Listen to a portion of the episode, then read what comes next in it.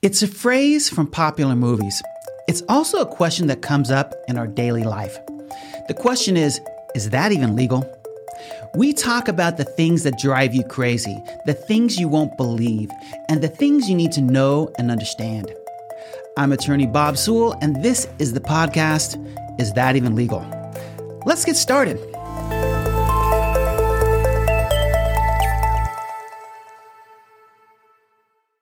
On today's podcast, we have Ivan Wasserman. He is a premier food lawyer, and we'll talk about what that means in a second. He is the managing partner of Amin Talati Wasserman, and he's a George Washington Law School grad. And I wanted to have you on this show, Ivan, because of your knowledge in food and food labeling and all these recent lawsuits. Let me talk about what I've been hearing out on the street of the lawyering community.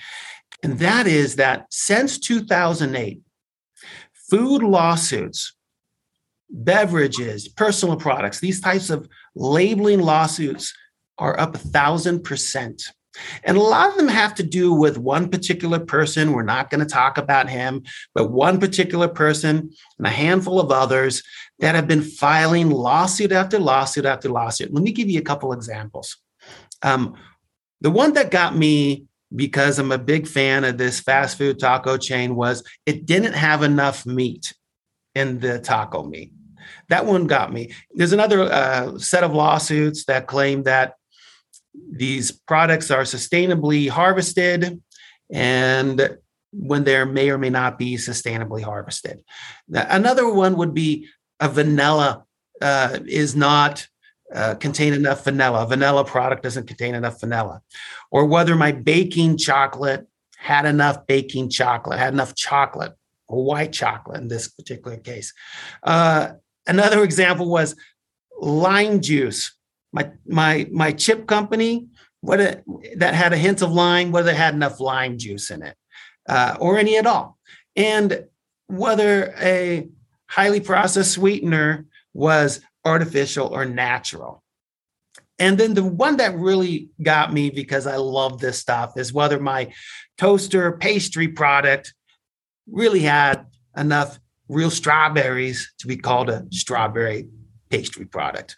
So with that in mind, don't we have a right as consumers to know what's actually in our product?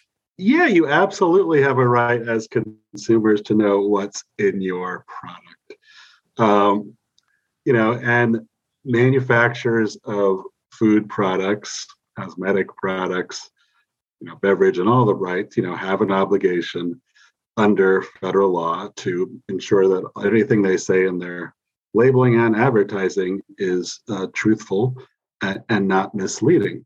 Uh, so it gets down to a case where, for example, in your in your strawberry case, uh, you know the, the we can say pop tarts, can't we?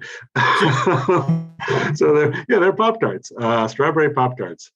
Uh, you know, I try not to eat many of them these days because I'm, you know, you're missing out. As, ah, I used to love the chocolate ones more than more than the strawberry ones. The chocolate frosted, the, that's my jam back in the day. But but my metabolism has slowed in my old age, so uh, you know they're delicious. Uh, everyone loves them. There's nothing, you know. I'm sure they advertise they're delicious, uh, and they do in fact contain strawberries. Uh, it's not like they don't contain any strawberries. Uh, strawberry pop Remarkably, if someone told me there was no strawberries in strawberry pop tart, uh, I might not have been shocked. But in fact, there are some small amount of strawberries. So, so you do it gets to the question of how much a reasonable consumer thinks uh, you know strawberries are in a strawberry pop tart and that obviously is going to be a different thing for a different person you know. Is there a person out there that's buying pop tarts as opposed to a, a, competitor because they really want to eat a lot of strawberries uh, with their breakfast meal? Maybe uh, so how much strawberries is is sort of a subjective thing in that particular case, and we can talk about natural. That's a that's a whole other thing. But uh, is that the standard right there? Is that the standard? Whether or not the product is misleading, is the legal standard what a reasonable consumer would think? Is that what what I'm hearing from you? Yeah, that's really. I mean, it's it's a so so. There's the federal government can bring a case against a company, uh, or consumers can sue a company uh, because they feel like they've been tricked into buying the product, or competitors can sue each other.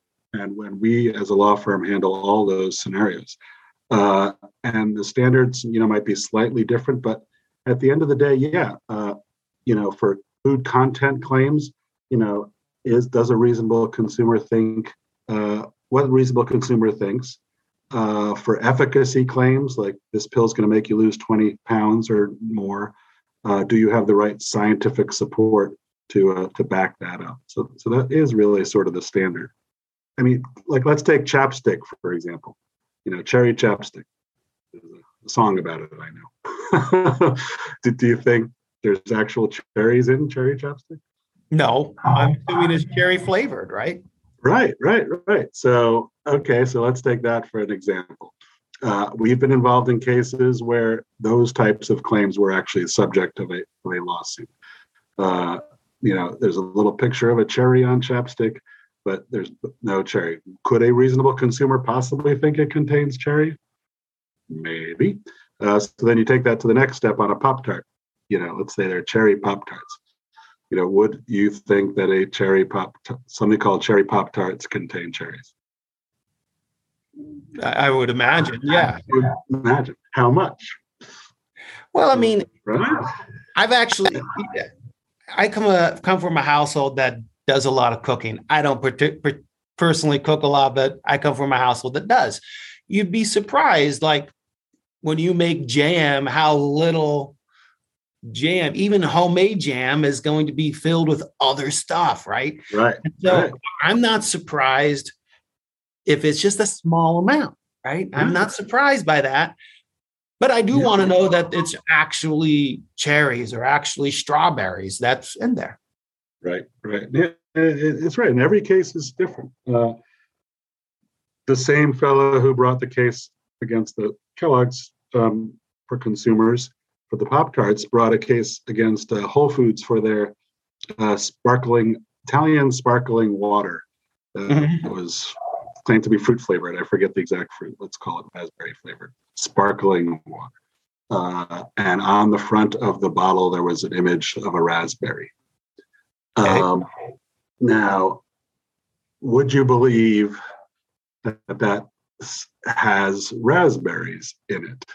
And let me give you one more fact the bottle is clear and the liquid inside is clear you know, probably not, right? I mean, right. I probably, but I mean, I do drink those sparkling drinks, right? Delicious. And some yes. of them have real fruit, some of them don't. Right. What, but where, but when I turn around that sparkling drink, I can look at the ingredients. I can find yeah. out whether there's actual real product in there or whether it's just flavoring. So right. how is it misleading if on the front it says uh, raspberries, but on the back in small print it says raspberry flavoring. Yeah, it's that is an interesting thing, and the, the FDA that regulates food labeling, the Food and Drug Administration, you know, does have sort of detailed regulatory requirements with respect to flavor callouts, and uh, and I'm not going to get into the weeds here for this podcast, but you know, oftentimes you will see uh, underneath a flavor name, vanilla, chocolate, raspberry, what have you, it will say artificially flavored under it sometimes. Yeah. Sometimes it'll say artif- naturally and artificially flavored under it. Sometimes it'll just say flavored. Sometimes it won't say anything. And the regulations, you know, are meant to sort of help folks like you who care about, uh, you know, whether it's artificial vanilla flavor or natural vanilla flavor. Uh, and it gets to you know the what the flavor ingredient is derived from. So if you turn over a bottle of water and it might just say flavor or natural raspberry flavor, that means the flavor was derived from a raspberry, even if it doesn't contain, you know, actual pieces of whole fruit. Uh, and uh, so, so that is important. So yeah, manufacturers that are fo- strictly following federal regulations uh, with respect to how they're calling out the flavoring, for example, of their product, can still find themselves being sued uh, again by by a competitor or by a consumer or in a class action. You know, because despite following those regulations, uh, there's an allegation that somehow the the consumer is being misled. Okay, so that's I could comply with the federal government, but be be subject to a lawsuit. Yeah, you still could be. Uh, you know, there's the, the, the company may bring up a defense called uh, preemption, which is basically, hey, court, you know, this is really FDA's decide. They make these rules, we follow them. FDA should decide whether we're following the rules or not.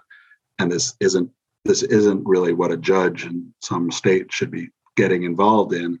Uh, and sometimes that is effective defense to get to get these cases thrown out of court, as you can imagine. You know, uh, one of the things that bothers me, in in all seriousness, is I don't when I see that something is sustainably harvested, or something similar to that, or free range, or all natural. I don't know what the hell that means. that is that is that I I I, I feel your pain and I understand. And like you said, a, a lot of this started these these class action lawsuits started around the word natural. Yeah. Uh, and it started around natural. And to this day, uh, there's no standard definition that the government has for what's natural and what's not. And as you can imagine, I think every company might have a different definition, and every uh, every consumer might have a different thought in his or her head when when he or she hears the product is natural. Uh, is hearing something natural different than hearing it's 100% natural? Uh, things like that really come up. And all these cases started uh, back against uh, the first cases were brought against Snapple, uh, iced tea, and a, a spaghetti sauce. I forget which one they were calling themselves natural, despite the fact uh, that they were sweetened not with sort of pure cane sugar, but with uh, high fructose corn syrup, which is a sweetener that's uh, you know derived, like the name says, from corn. You know, uh, it wasn't sweetened with you know aspartame or you know sweet and low like, that are pure chemicals. Uh, it was sweetened with a sweetener that was started out its life, its existence from an ear of corn. Uh, but uh, it doesn't look like high fructose corn syrup looks very different than corn. It's not just crushed up corn, which is very sweet. It undergoes a significant amount of processing such that it really doesn't sort of resemble what's coming off an ear of corn. And that's sort of started this whole cavalcade of, of natural cases where it's not just whether it's started off in nature, but whether the ingredient sort of has been so processed, if you will, that it's sort of no longer like natural, the natural state it was in. So it's sort of deceptive now to say it's natural, even if it started out its existence that way. One of the things that you know, I've I've frequently in my life I've lived on the edge of town. Okay, you know that that portion of that is not quite rural, not quite suburban, right? You know, so there's the people who still have farmland. Yeah. And and so I, you know, I know these people that they buy a cow every year and they graze that cow on this beautiful, you know, the lawn or whatever, you know, I don't know what they put out there in their their and and you know what? Their meat tastes better than I could get in the grocery store. And similarly, they have their their chickens and those chickens roam around and every day they go they pick up those eggs and when i hear that something's grass fed or free range that's what's in my mind that's what i got in my head. But you know what? That's not really not what they're giving me is it? Not necessarily. It might be uh, depending on the supplier but uh, but not necessarily. Um, yeah, and, and, to to that to that point, and sort of to the point I, I thought of earlier, all those terms uh, grass-fed, uh, free range uh, are, are defined by, but those terms, unlike natural, are defined by federal law. And, and uh, what's sort of messed up in our food system is where it's all over the place. So the FDA, Food and Drug Administration, regulates most sort of food products, but the USDA, the Department of Agriculture, regulates meat and poultry uh, and whole egg products. And so, yeah, so so terms like free range doesn't mean uh, they're they're your friend's cow just roaming free and uh, on the range in the old west. It, sort of there's certain standards for what percentage of their daily life must sort of be outside of a cage, uh, but it but it's less than hundred percent. Um, so yeah, so that's a case where yeah, someone could could uh, act, argue that they're misled. Um, USDA actually approves labels, so that those cases are hard to bring because the, the companies, like you know, the government actually approved this label, so it's hard for you to say it's misleading. But uh, yeah, and imagery. Uh, let's say it doesn't say natural, doesn't say free range, but just shows a picture of a farm. You know, shows a picture of of, uh, of a silo. You know, is that yeah. a claim? Yeah. Certainly, images can be claims. Uh, and then taking that, what's really in, what's a really interesting thing is uh, GMOs, genetically modified organisms. Yeah. So, so, you know, in America today, a huge percent of the corn and a huge percent of the soy that we grow, you know, has somehow been genetically modified. Right. Uh, which doesn't mean at all it's not safe. Uh, in fact, it's per- arguably making it even safer uh, because they make it, you know, resistant to pesticides. Uh, they make it grow better. You know, there's a big world, and you know, farmers need all the help they can to feed it. And to the extent science can sort of manipulate a seed to make your corn or your soy more resistant to bugs, you know, grow better. You know, it's great. Uh, but question is, is is that natural? Right? So, so, so, you, so you have an ear of corn uh, coming out of the ground, and you can that can that farmer say that is natural if it's been genetically modified? They? Uh, litigation is not clear on that. Uh, Very I'll, take, I'll, I'll take it one step further.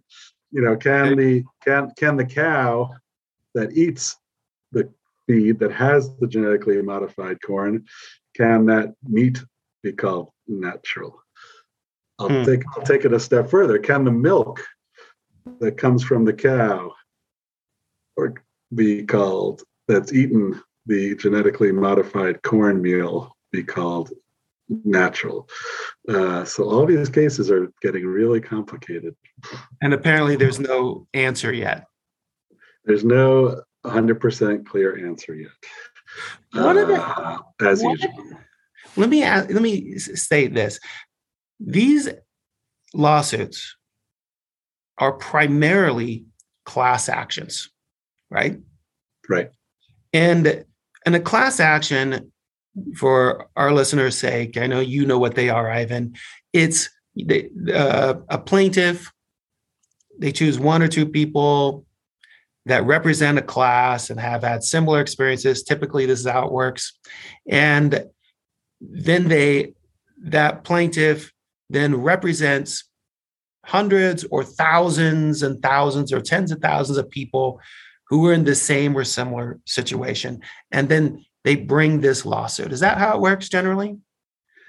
Yeah, that's how it works. And that's how, you know, that's that's the monetary motivation for a for a lawyer to take on a case like that right because if you mm-hmm.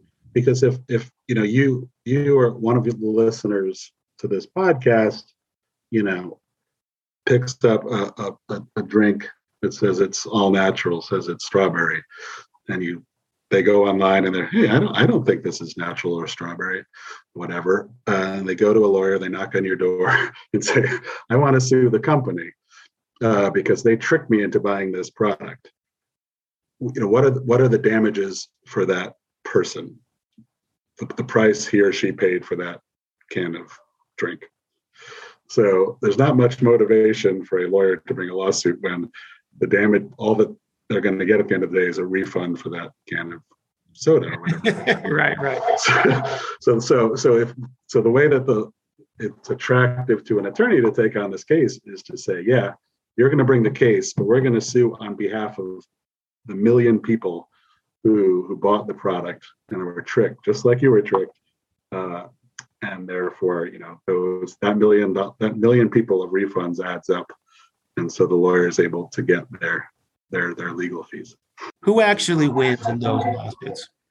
It's it's a great question. Yeah. So so I mean, we've all probably seen, you know, in the back of Parade mag, not Parade magazine, some magazine, you know, have you bought this? You're entitled to a refund. Uh, maybe you even got a letter in the mail for, and it's not just limited to foods. There's, you know, you were overcharged by America Online or, or you know, whatever. Uh, you probably all got these letters that you're involved in a class, and you have to you know, fill out all this paperwork and submit your claim, da, da, da, and then, you know, you, if you have a receipt that you bought it, maybe you didn't have a receipt, um, you know, and then at the end of the day, you get your check for for three, four dollars or whatever it is. Um, and lawyers, yeah, the lawyers can get hundreds of thousands or or more uh, for these cases. Um, there's a famous, there's a lot of famous cases in this space, but uh, everyone knows the great Red Bull gives you wings uh, slogan. Uh, uh, and there was a class action filed against Red Bull. Uh, and there is some sort of urban legend that the case was actually because it's false claim that it didn't actually give you wings. but that wasn't what the case was about. Uh, the case was about that they said consumers were being misled that Red Bull somehow gave you some unique, some sort of special kind of energy, uh, different than a cup of Starbucks would, right? Different than it's just caffeine and sugar and taurine and whatever. Yeah. Uh, and so, yeah, Red Bull rather, and oftentimes, as you know, and hopefully listeners know, cases settle uh, before they end up in court uh, or before they get too far in court. And that doesn't necessarily mean that the company thinks they did something wrong doesn't necessarily mean the company thinks they're going to lose. It's really just a calculation that the company goes through that says, all right, you know, it's going to cost me $2 million in legal fees to, to fight this case. Uh, and it's the judicial system we may end up losing. So if we can settle this case, you know, for a million dollars, they do a calculation and they don't want to gamble and they do it. So, so that's what could happen. In any event, uh, back to the Red Bull case yeah, the lawyers got a huge check from that case. Uh, and any plaintiff who signed up, any consumer who signed up to be part of that settlement, uh, got a coupon for a free uh, four pack, I think, of Red Bull. yeah, yeah, there was. Um, yeah, I, I am actually. I worked on a case uh, back in the day over um, when I was a baby a, baby attorney, and it was about um, uh, uh, manufacturing makeup, right? A man, makeup manufacturer, and it was that that same type of thing. It was uh, the the lawyers got millions of dollars in fees, and it was an outrageous fee, and then the consumer got a coupon.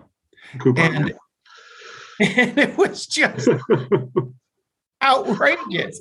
Yeah. but it, it makes me think though, is this helping consumers?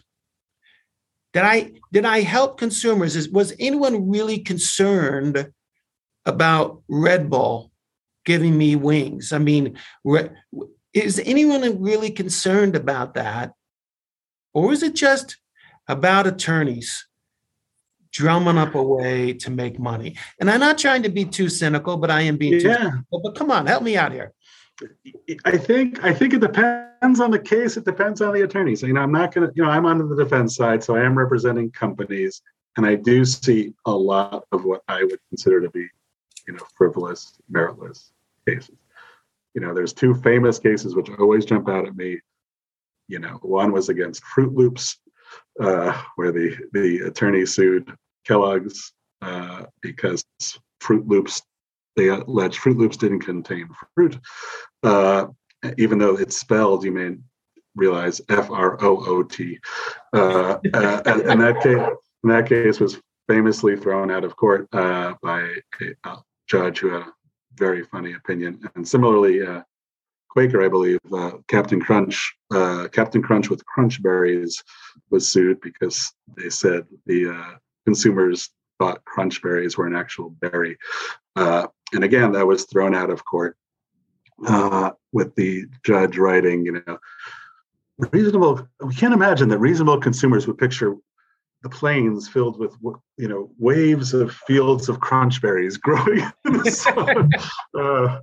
Uh, so, so yeah, I think you're right. I think a lot of these are driven by attorneys looking to make money. Yeah, a lot of it's but, not, but, but, not, but not, but not all. I, I, think, I think to your point, I think there's, there is a lot of fraud out there with, uh, you know, sustainably harvest and what's called greenwashing, which having environmental benefits. You know, with, back in the day, I think the natural, there was more loosey goosey with natural, but I think as a result of a lot of these litigations, that's been reined in a lot. So yeah, I, I can't sit here and say they're all frivolous, but but there is a lot of it. I want to distract you on a different topic on the same general idea. and the and that's the issue of warning labels. Okay, junk food. You know, should I have a warning label? If I, I mean, if you think about it, um, if I go out and you know and eat uh, some crappy food every day and all I eat is crappy food. And, you know, and I am, uh, um, versus if I have a cigarette a day, I, I probably will be more at risk if the cancer or more unhealthy if I'm just, you know, porking out on junk food all day long every day than if I'm having a drag of my cigarette every day. It, should I label these? Should should the federal government require labeling of junk food? Yeah, that's outside of my. that's a giant policy decision that uh, is an important one. I'm not saying we shouldn't have it, but I don't know that I can have an opinion on that right okay. now. Uh, yeah, because then you could you could get really down a rabbit hole, right? You have high fat. You know, should should all fast food come with a a warning label, uh, or is it just sugar? It's it's it's a fascinating discussion and one that I think as a society we should be having. You know, cigarettes have that great warning label on them now, but but other foods don't. But it's uh it's interesting. There were the wasn't there the sugar tax? There was what was remember in New York a while ago they were going to ban like large sodas or charge an extra. Yeah. Tax. I don't know if anything ever happened to that. I don't know what happened to that now. So yeah, let me. And, and, other than yeah, other than warning, I mean, using taxes as a way to control behavior. You know, we don't want people to to drive as much. You know, you can tax gas. If we don't want people to smoke as much, you can tax cigarettes. Uh, so should there be a tax on junk food? Yeah. Let me ask you this: um, If I have, you know, if if my pudding has pudding Love if pudding. my pudding has uh, skim milk and not whole milk, what's my damage as the consumer? Am I damaged by that? Yeah, I mean it's so. So you're saying you're saying the representation on the label was whole milk pudding, but yet it, real milk milk real, yeah. Or it's, it, it's it's an excellent it's an excellent point. So in litigate, if the, you're right, so the question is, did you pay more for it than another product because of that representation? Because at the end of the day, right, it's a damages uh, issue. Uh, and yeah, and that, and if it gets litigation, that often becomes an issue. Uh, you know, what was the consumer's damages? You know, would he or she have bought, spent less on this, or you know, bought another product for less money if he or if he or she knew the, the quote unquote truth about the product. It's a great point. There was I worked on a so I worked on a case. Remember there was an infomercial product. I know this is not video podcast, but there was an infomercial product called the Ab Circle Pro. And if you can picture it, um, you, you sort of kneel on these two knee, knee and you sort of swing your body left and right on like a semicircle. Yeah. And it sort of worked out worked out your abs. There's a big infomercial back. Yeah. And they and the company ran a commercial and it said, you know, six minutes a day for rock hard abs. Okay. And they show these, you know, obviously hot, you know, ripped models using this machine. Um, and this wasn't a class action. This was the Federal Trade Commission, the US government who polices truth in advertising. And they said to the company, show me your scientific proof that in six minutes a day, you know, you're going to get rock hard abs. And the company wasn't wasn't able to produce that evidence. Uh, and so, as a remedy, the Federal Trade Commission made the company refund everyone's money who wanted it, who bought the product, even though it was an effective piece of exercise equipment. No, no one argued it wasn't good for your abs if you did that for a while, right? Uh, and because it was so heavy, not only did you get your money back, but you got to keep it because they didn't want to pay for the return shipping. Uh, so to your point on what's the damages if someone makes a false claim, it depends on the claim for sure. Uh, but sometimes, sometimes there isn't, in my opinion. Yeah. That's um, okay. So let me ask you you have been known to dabble in comedy. yes, dabbles. Dabble's a great word. Give, me, give my listeners a taste, will you? So, yeah, I don't just dabble in in any kind of comedy. Mhm. I, I'm a niche. Like like my law practice is a niche. There's not a lot of people who do what I do in the world. I am uh, the world's only, and therefore the best probiotic comic in the world. I don't know if you realized how hard it is to get me booked on podcasts. Uh, we didn't go through my agent, and he's he's very mad. Uh, so no, it, it, if you go if you go on if you go on uh, YouTube and search probiotic comic, uh, you'll be amazed that I'm the only one who showed up. Uh, and if anyone does that, you might double my viewers. But um, uh, so uh, yeah, so uh, so probiotics for, for those who know, they're the sort of live bacteria uh, that are in yogurt and certainly in in pills these days, and they do Uh-huh. have a, an important role in health. Uh, but they're live microorganisms. So coming up with new probiotic jokes isn't easy, but here's one that I hope you will like. Um, how can you tell the difference between a boy, a man probiotic, and a woman probiotic?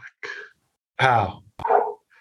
So what you do is you take some probiotics and you put them on a sl- very powerful microscope slide, you know, and put them under an electronic microscope. And you look very carefully. And the boy, the man probiotics are the ones asking for a medal every time they put their dish in the sink.